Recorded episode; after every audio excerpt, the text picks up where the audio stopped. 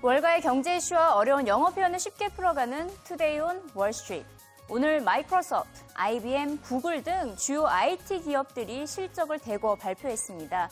역시 예상대로 실적이 그닥 좋진 않았습니다. 매출이 모두 감소했기 때문인데요. Big Tech Earnings Trifecta 이런 표현이 나왔습니다. Trifecta라고 하면 이 세 가지 주요 경제 지표가 동시에 부진하다라는 것을 나타내는 경제 용어인데요. 다시 말해서 마이크로소프트, IBM, 구글 이 세 가지 IT 업체들의 실적이 모두 부진했음을 시사하고 있습니다.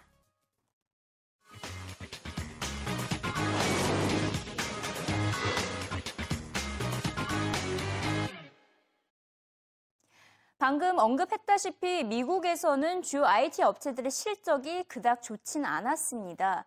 딱히 earning surprise가 전혀 전해지지 않고 있는 상황인데요. 그나마 시장에서는 이미 실적 부진을 예상을 했었기 때문에 크게 충격을 받는 모습은 아니었습니다. 미국 주요 IT 기업 실적이 어떻게 나오냐에 따라 우리 증시의 흐름도 가늠을 해볼 수가 있죠. 아무래도 주요 IT 업체들에게 제품을 제공하는 우리나라 업체들이 상당수이기 때문입니다. 자, 그렇다면 실적이 어떻게 나왔는지 하나씩 짚어보도록 하겠는데요. 우선 오늘 장 마감 후 전해진 IBM의 실적부터 살펴보도록 하겠습니다. 보시다시피 실망스러웠습니다. 최근 전해진 실적 가운데 가장 실망스러웠는데 순익과 매출 모두 시장의 예상치를 하회한다다가 지난 한 해 동안 감소한 것으로 나타났습니다.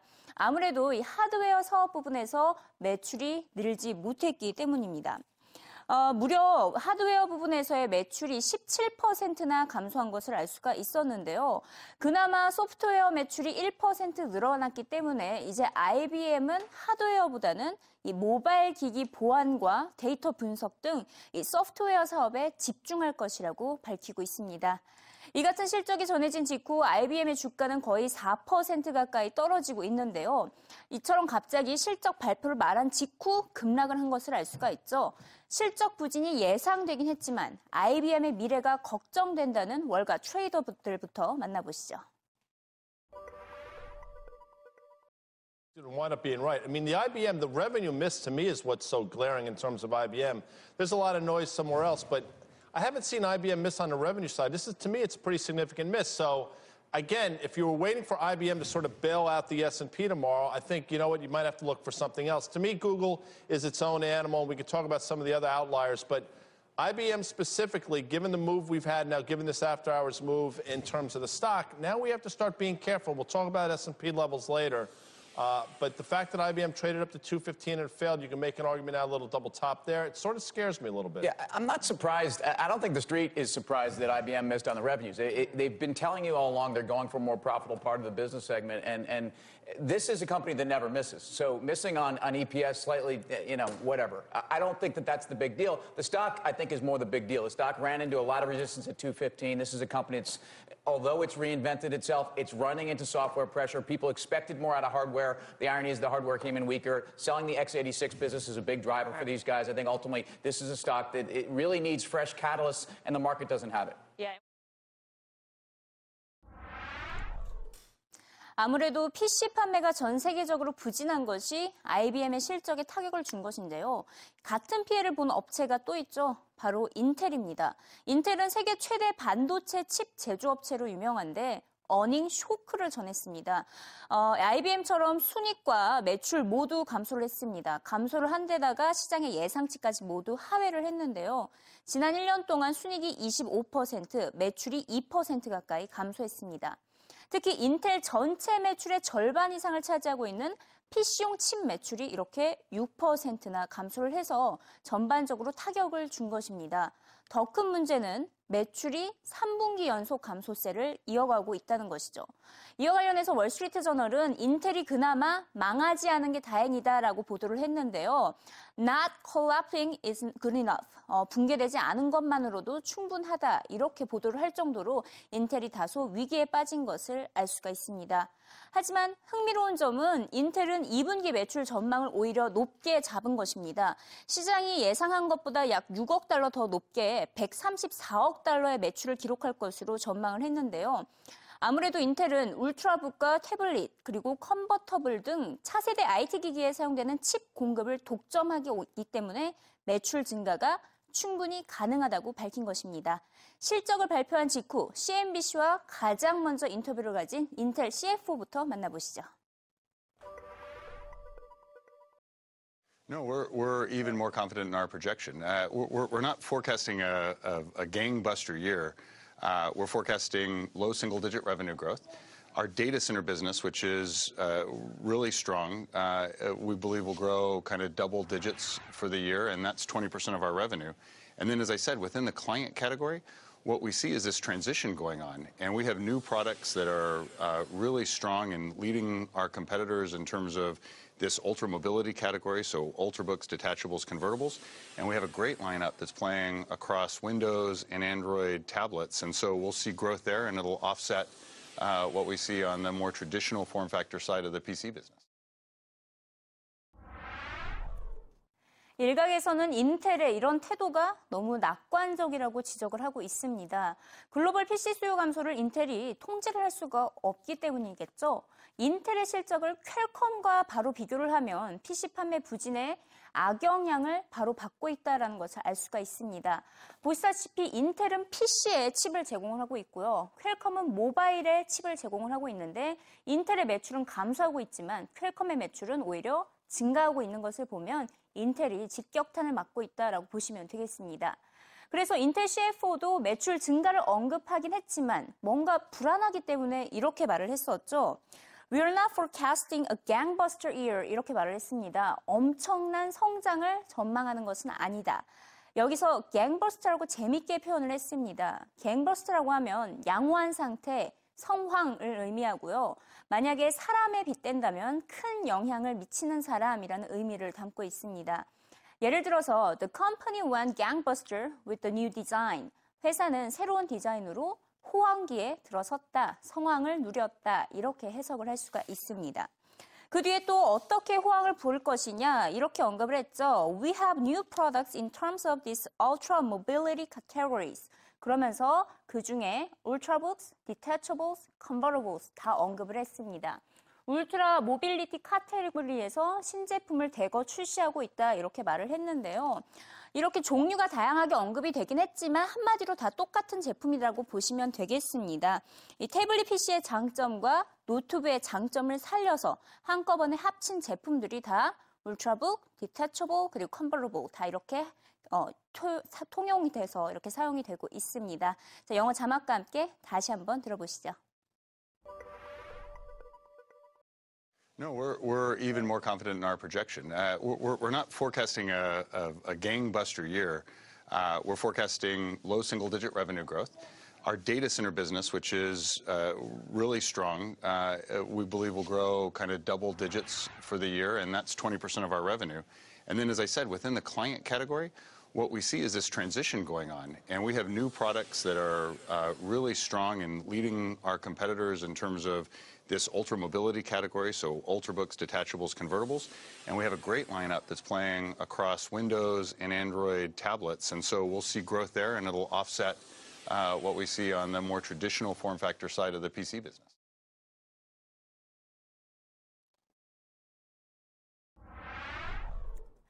인텔을 포함해서 전반적으로 모든 기업들의 공통점이 있습니다. 바로 순익이 늘고 있긴 하지만 지출을 줄여서 순익을 증대하고 있다는 것인데요. 순익이 늘어난다는 것은 좋지만 매출이 좋아서가 아니라 지출을 줄여서 순익이 늘어난다는 것은 아무런 의미가 없습니다. 이런 가운데 인텔은 올해 또 지출을 줄이겠다는 계획을 발표를 했는데요. 무려 120억 달러를 줄이겠다는 계획을 발표했습니다. Yeah, so within CapEx, you have to dissect it a little bit. And, we revised our CapEx forecast uh, this quarter down to 12. Within that, there's a couple of billion dollars of capital spending for the transition that we're going to do in the back half of this decade to 450 millimeter. So if you take that out, you know, our, our capital being spent on uh, equipment that's going to come into production over the next couple of years is actually down from about 12 billion to about 10 billion this year. Uh, if you look at it in terms of a percent of revenue, we're into the high teens. You compare us with, uh, you know, some of the people we compete with, a TSMC or a Samsung, we're spending about half the capital as a percent of revenue that they are. And I think that's a real indication of how strong our process technology leadership is. We continue to really benefit from these Moore's Law transitions. So I I think we're spending the right amount and we're going to get a great return for it. 인텔의 지출 비용이 삼성의 절반이다라고 언급을 하면서 자주 들렸던 단어가 있는데 바로 CapEx였습니다. 우선 문장부터 짚어보도록 하겠습니다. Within CapEx, you have to dissect it a little bit. 이렇게 말을 하면서 We revise our CapEx guidance this quarter down to 12. 이번 분기 예상 자본 비용을 120억 달러로 낮춰 잡았습니다라고 언급을 했었죠. 여기서 CapEx는 바로 Capital Expenditure를 줄인 단어입니다. 자본 지출, 자본 비용을 의미하고 있는데요. 쉽게 말해서 Capital Spending이라고도 많이 언급을 하고 있고요. 기업이 미래의 이윤을 창출하기 위해서 지출된 비용이라고 보시면 되겠습니다. 공장이나 뭐 기타 장비에 얼마나 투자를 했는지를 보여주는 비용인데요. 쉽게 일상생활에서도 캐피럴을 이렇게 캡 줄여서 많이 말을 하고 있는데요. 캡박스라고 하면 지출을 의미한다는 것만 기억해 두시면 되겠습니다. 영어 자막과 함께 다시 한번 들어보시죠. Yeah, so within CapEx, you have to dissect it a little bit. And, we revised our CapEx forecast uh, this quarter down to 12. Within that, there's a couple of billion dollars of capital spending for the transition that we're going to do in the back half of this decade to 450 millimeter. So if you take that out, you know, our, our capital being spent on uh, equipment that's going to come into production over the next couple of years is actually down from about 12 billion to about 10 billion this year.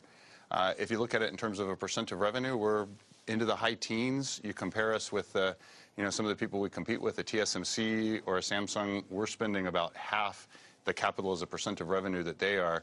And I think that's a real indication of how strong our process technology leadership is. We continue to really benefit from these Moore's Law transitions. So I, I think we're spending the right amount and we're going to get a great return for it. 이번엔 모바일 시장에 집중을 하고 있는 구글의 실적을 살펴보도록 하겠습니다. 아, 오늘 전해진 실적이었는데 실적은 그렇게 나쁘진 않았습니다. 뭐 양호한 수준이다라는 평가를 받고 있는데 순이익과 매출 모두 지난해 1분기보다 증가했기 때문입니다. 특히 매출이 31%나 늘어났는데 아무래도 구글의 최대 수입원인 광고 매출에서 어, 이렇게 16%가 늘어났기 때문에 전반적인 매출이 늘어난 것을 알 수가 있었습니다. 구글은 그래서 다른 업체들과는 달리 이 소프트웨어와 하드웨어 두 마리 토끼를 한꺼번에 다 잡고 있는 것을 알 수가 있는데요. 이 안드로이드 운영 체제와 이에 따른 광고 시장 점유율을 함께 늘어가고 있고요. 또 스마트폰, 태블릿 PC, 컨버터블 PC 등도 함께 출시를 하고 있죠. 하지만 단 한 가지 구글의 약점이 있다면 바로 모토로라 사업부입니다. 계속해서 적자를 보고 있긴 하지만 전반적으로 구글의 실적은 양호하다라고 보시면 되겠습니다. 그래서 토페카 캐피털 기관은 구글의 실적 호조에 힘입어서 구글의 주가가 앞으로 20% 추가 상승할 것이라고 전망을 했는데요. 지금 현재는 한 780달러 선에서 거래가 되고 있지만 앞으로는 950달러까지 달할 수 있다고 전망을 했습니다. see um, Google taking share of overall advertising budgets. I see their market share of advertising growing from roughly 7% in 2012 to roughly 10% um, by 2015. So the continuation of market share gains in advertising, and that's going to be driven by um, search advertising becoming a bigger part of advertiser budgets. That's going to become uh, be driven by the display advertising as well. And Google is making a big push in display advertising. That's going to become a bigger part of the mix going forward. And as well, I think mobile advertising will become more of a tailwind for Google as opposed to the headwind that has been over the past two years. So I think you put all of that together, you see uh, nothing but a, a bright future ahead for Google. I think it's going to be a huge long-term driver for Google going forward, and that's going to be driven by, you know, um, by the penetration of mobile devices. So roughly 70% of all um, smartphones globally have the Android um, operating system loaded onto it. So that gives um, Google the pole position in terms of voice search all, all across the globe.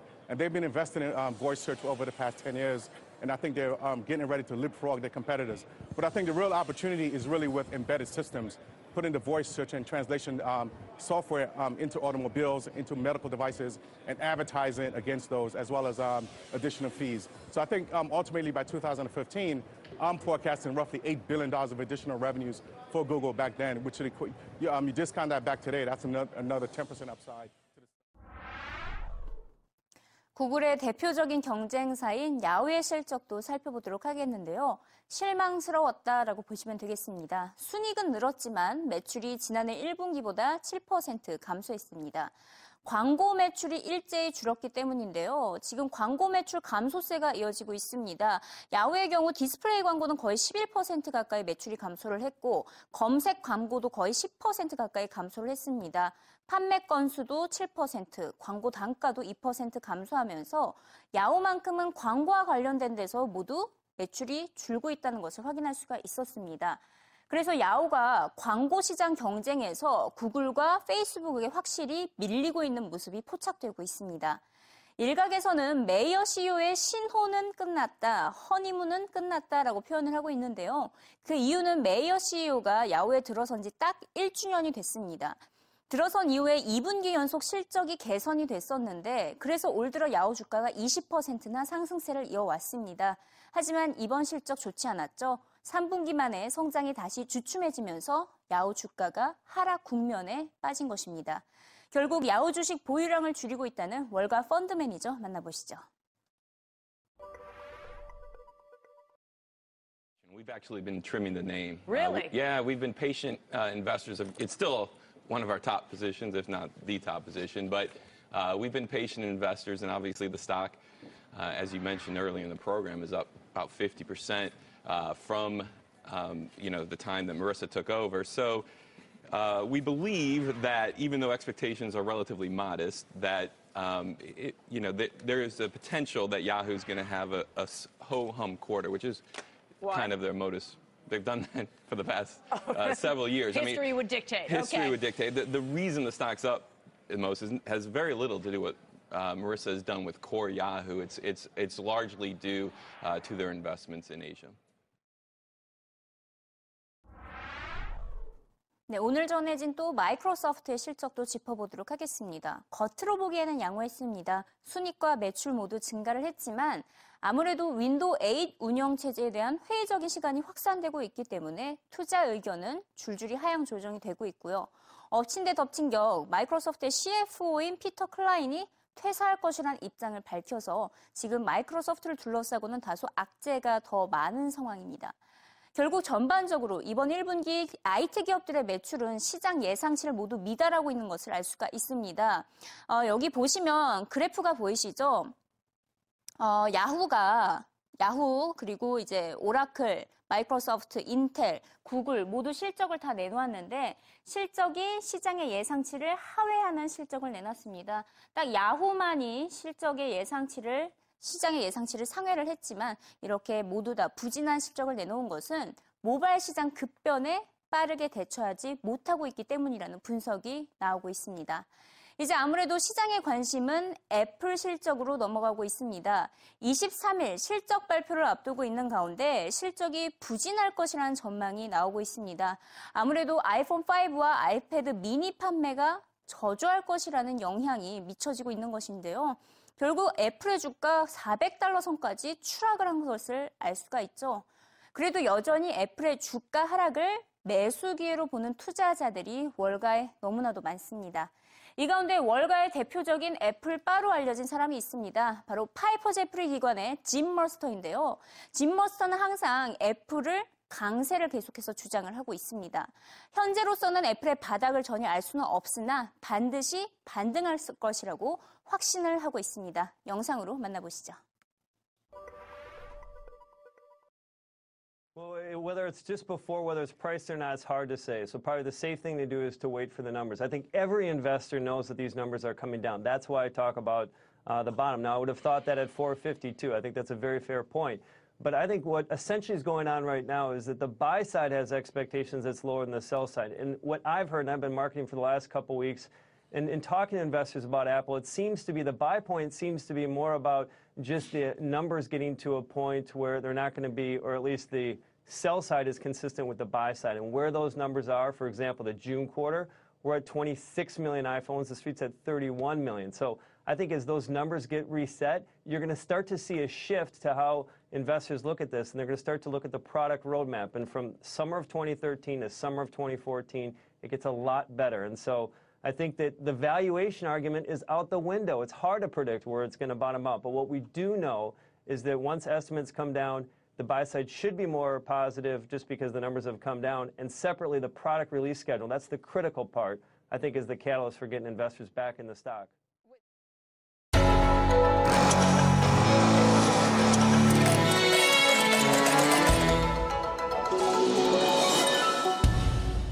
경제가 쉬워집니다. SBS CNBC